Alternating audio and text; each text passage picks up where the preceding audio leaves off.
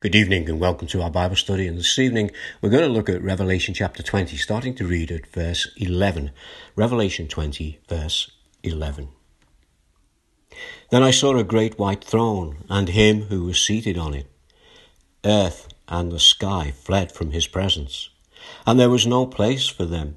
And I saw the dead, great and small, standing before the throne, and the books were opened. Another book was opened, which is the book of life. The dead were judged according to what they had done, as recorded in the books. The sea gave up the dead that were in it, and death and Hades gave up the dead that were in them. And each person was judged according to what he had done. Then death and Hades were thrown into the lake of fire. The lake of fire is the second death. If anyone's name was not found written in the book of life, he was thrown into the lake of fire. Then I saw a new heaven and a new earth, for the first heaven and the first earth had passed away. And there was no longer any sea. I saw the holy city, the new Jerusalem, coming down out of heaven from God, prepared as a bride, beautifully dressed for her husband. And I heard a loud voice from the throne saying, Now the dwelling of God is with men, and he will live with them. They will be his people, and God himself will be with them and be their God. He will wipe every tear from their eyes. There will be no more death or mourning or crying or pain, for the old order of things has passed away. He who was seated on the throne said, I am making everything new. Then he said, Write this down, for these words are, are trustworthy and true. Let's pray. Father, we thank you again for this passage of Revelation that we're able to come and gather around it, and we do it in your name and in your presence. And we ask your guidance uh, that you will speak to us through these, your words, through your written word, and through the living word. And we ask these things in the precious name of Jesus. Amen. Well, this passage that we've just read, um, I've actually headed this who is this that obscures my plans without knowledge? So that's our heading for this evening. And as we approach the subject of judgment, we must remember that the judge is God and it is his justice that is being administered. Now, we don't know the full extent of the damage that sin has caused. We know the remedy that was required in order to defeat sin, and it was so drastic that God became man. He was despised and rejected by mankind, a man of suffering and familiar with pain, like one from whom people hid their faces. He was despised, and we held him in low esteem. They were the words of Isaiah 53. And then when we come into the New Testament, Acts 17, for he has set a day, this is God, when he will judge the world with justice by the man he has appointed. He has given proof of this to everyone by raising him from the dead. So we know sin, death, and hell have been defeated, but we also know that justice must be done. But before that final day of judgment, we still have God's day of grace. This is the gospel. So let's just remind ourselves of a few verses uh, from John, from Romans, as we approach this subject this evening. John chapter 5, verse 24. Very truly I tell you, whoever hears my word and believes him who sent me has eternal life and will not be judged, but has crossed over from death to life. First verse in Romans 8 Therefore, there is now no condemnation for those who are in Christ Jesus. And then further down in verse 39 of Romans 8 Neither height nor depth nor anything else in all creation will be able to separate us from the love of God that is in Christ Jesus our Lord. Now, we must consider these things, and as we do, we must remember that in this life, we don't know the full awfulness of the hold that sin can have on us, or the fullness of the price that the Lord paid for us to be free. or the greatness of God who can guarantee the freedom that we have in Christ. Let me just read a verse from 1 Corinthians chapter 2, verse 16. For who has known the mind of the Lord so as to instruct him? But we have the mind of Christ. Now, Paul, in his letter to the church at Ephesus, gives us an indication that our understanding of these things is limited. Why? Because we are human.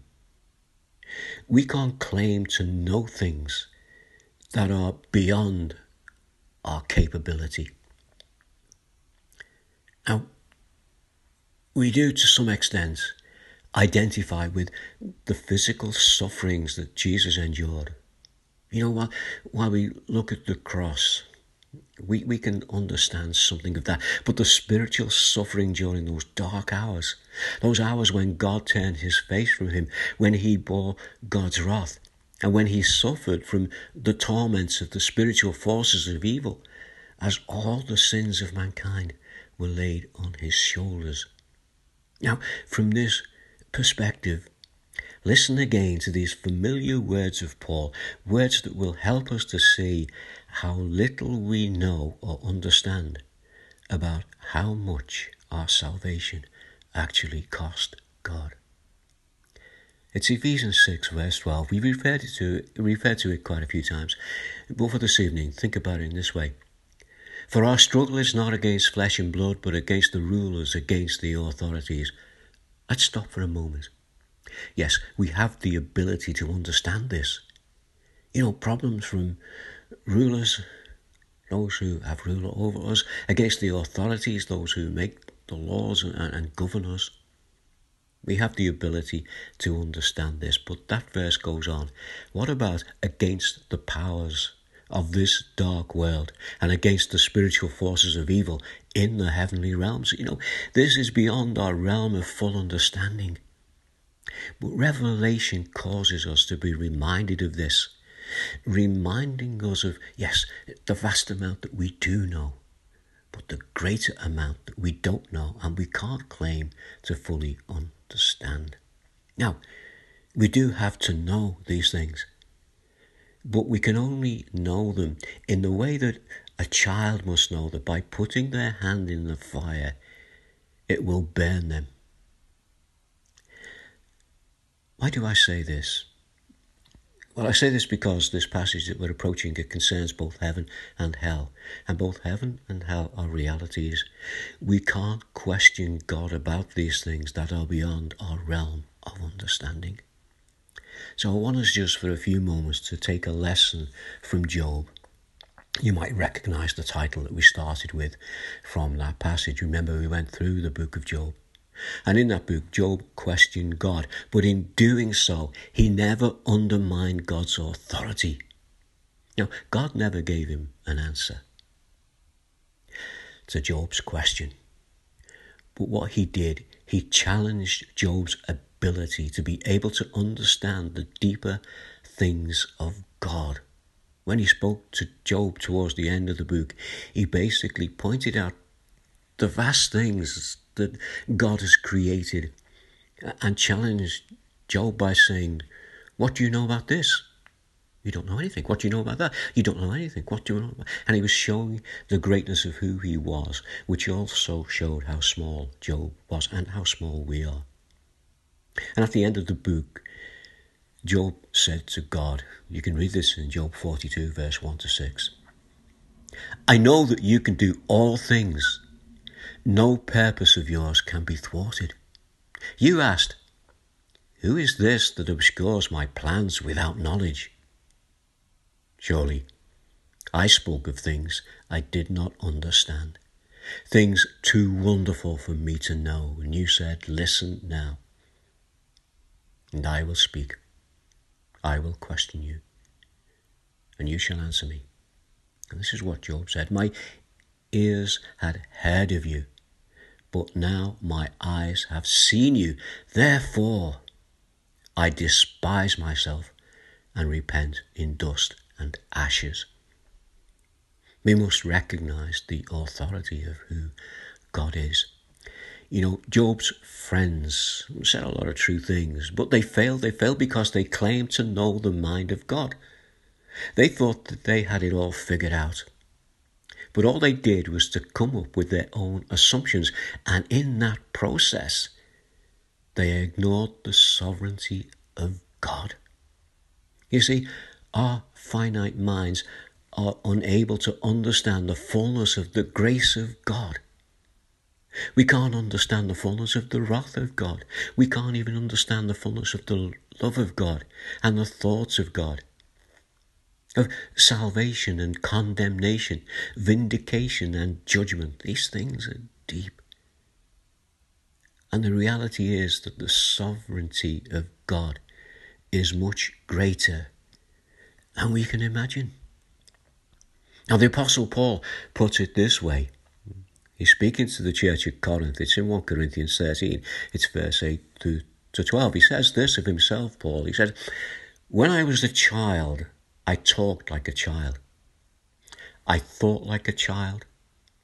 I reasoned like a child. When I became a man, I put the ways of childhood behind me. For now, we see only a reflection as in a mirror. Then we shall see face to face. Now I know in part, then I shall know fully, even as I am fully known. Paul, the great man Paul, knew his limitations of understanding, where he had to trust, where his faith would kick in. He would believe because he knew about the sovereignty of God. And we must learn from that there will be a time when we will know things more fully, just like Paul said. But that time for us is still to come. And it's not for us to speculate without recognizing and submitting to the sovereignty of God. So let's come to our passage for this evening. It's Revelation chapter 20, verse 11, starting with that through to 15. This is where we left off at verse 10 last time. And this little passage uh, I've headed Perfect justice will be done by the holy and righteous God. So, those verses we read earlier. Revelation 20, verse 11. Then I saw a great white throne and him who was seated on it. The earth and the heavens fled from his presence, and there was no place for them. And I saw the dead, great and small, standing before the throne and books were opened. Another book was opened, which is the book of life. The dead were judged according to what they had done as recorded in the books. The sea gave up the dead that were in it, and death and Hades gave up the dead that were in them, and each person was judged according to what they had done. You see, this is the great white throne. White speaks of God's holy and righteous position of authority. The one who sits on the throne is about to announce his judgment. There'll be no defense counsel here. No jury will be present. This is the final judgment at the end of world history. Earth and heaven have passed away, and they will be replaced by the new heaven and the new earth. That's a great thought. But here, the fact that John saw the dead, great and small, standing before the throne tells us that the resurrection has taken place. The books were opened, and one of the books that is opened is the Lamb's Book of Life. There is a difference between these names in these two books, and we'll see that as we go through. The reference here to the sea could be symbolic. You know, the people of the Old Testament, we've mentioned this before, used the sea as an illustration of the realm of trouble and of evil. We see that in the book of Job and other parts of Scripture. And here in Revelation, if we go back a few chapters, 13, verse 1, the dragon stood on the shore of the sea, and I saw the beast coming out of the sea. The reference here in Revelation 20 to death and Hades is referring to the activity and the dwelling place of the evil spirits. Let's go further back in Revelation to chapter 6 and verse 8. I looked, and there before me was a pale horse. Its rider was named Death, and Hades was following close behind him. They were given power over a quarter of the earth to kill by sword, famine, and plague, and by the wild beasts of the earth. You know, this ability that they had at that time, this was an ability, but an ability that was limited by God. But now, here, we're reading this evening that that limited ability has been removed completely and the time for judgment has come. Revelation 20, verse 14 and 15. Then the dead and Hades were thrown into the lake of fire. The lake of fire is the second death. Anyone whose name was not found written in the book of life was thrown into the lake of fire. You see, both heaven and hell are realities, and we can't question God about these things that are beyond our realm of understanding. Well, let's go to chapter 21 and let's look at maybe this evening just the first five verses. And we can have this the new heaven and earth. But before we look at it, let me just read you a few verses from Romans. Uh, it's Romans chapter 8, verse 19 and 22. For the creation waits in eager expectation for the children of God to be revealed. For the creation was subjected by subjected to frustration not by its own choice, but by the will of the one who subjected it, in hope that the creation itself will be liberated from its bondage to decay and brought into freedom and glory of the children of God. We know that the whole creation has been groaning as in the pains of childbirth right up to the present time. Revelation 21, verse 1 verse 1 and 2. And this is John speaking again now. He's seeing something new. Then I saw a new heaven and a new earth. For the first heaven and the first earth had passed away, and there was no longer any sea. I saw the holy city, the new Jerusalem, coming down out of heaven from God, prepared as a bride, beautiful, dressed for her husband. So we see this reference again to being no sea. Now, I don't know if there will be a, a literal physical sea in the new heaven and the new earth. In Scripture, the Jewish people saw the sea as being, as we've mentioned, a symbol of sinister things and troubling events. But on the other hand, the streams and the springs were seen as being symbols of goodness. What we do know from Revelation is that there will be no evil in the new order of things. We know the city will be a holy city. It's given the name here, the New Jerusalem, and it's personified as being dressed like a bride. So keep these thoughts in mind as we continue towards the end of Revelation. But for this evening, let's continue in chapter 21 and look at verse 3 through to 5. And before we look at that, let's have a word from the Old Testament, a word from Isaiah. There's so many passages we could look at here, but just to lead us into this passage, Isaiah 65, 17, 17 through to 18. See, I will create new heavens and a new earth. The former things will not be remembered, nor will they come to mind. But be glad and rejoice for ever in what I will create, for I will create Jerusalem to be a delight and its people a joy. Right, Revelation 21. Let's look at verse 3 through to 5. John speaking again. I heard a loud voice from the throne saying, Look, God's dwelling place is now among the people, and he will dwell with them. They will be his people, and God himself will be with them and be their God. He will wipe away every tear from their eyes. He, they, there, there will be no more death, or mourning, or crying, or pain, for the old order of things has passed away. He who was seated on the throne said, I am making everything new. Then he said, Write this down, for these words are trustworthy and true. So God's dwelling place is the place where righteousness dwells. God Himself will be with them and be their God. God Himself will be with us and be our God in the new order. And in the new order, there's no more tears, no more death, no more sorrow, no more pain.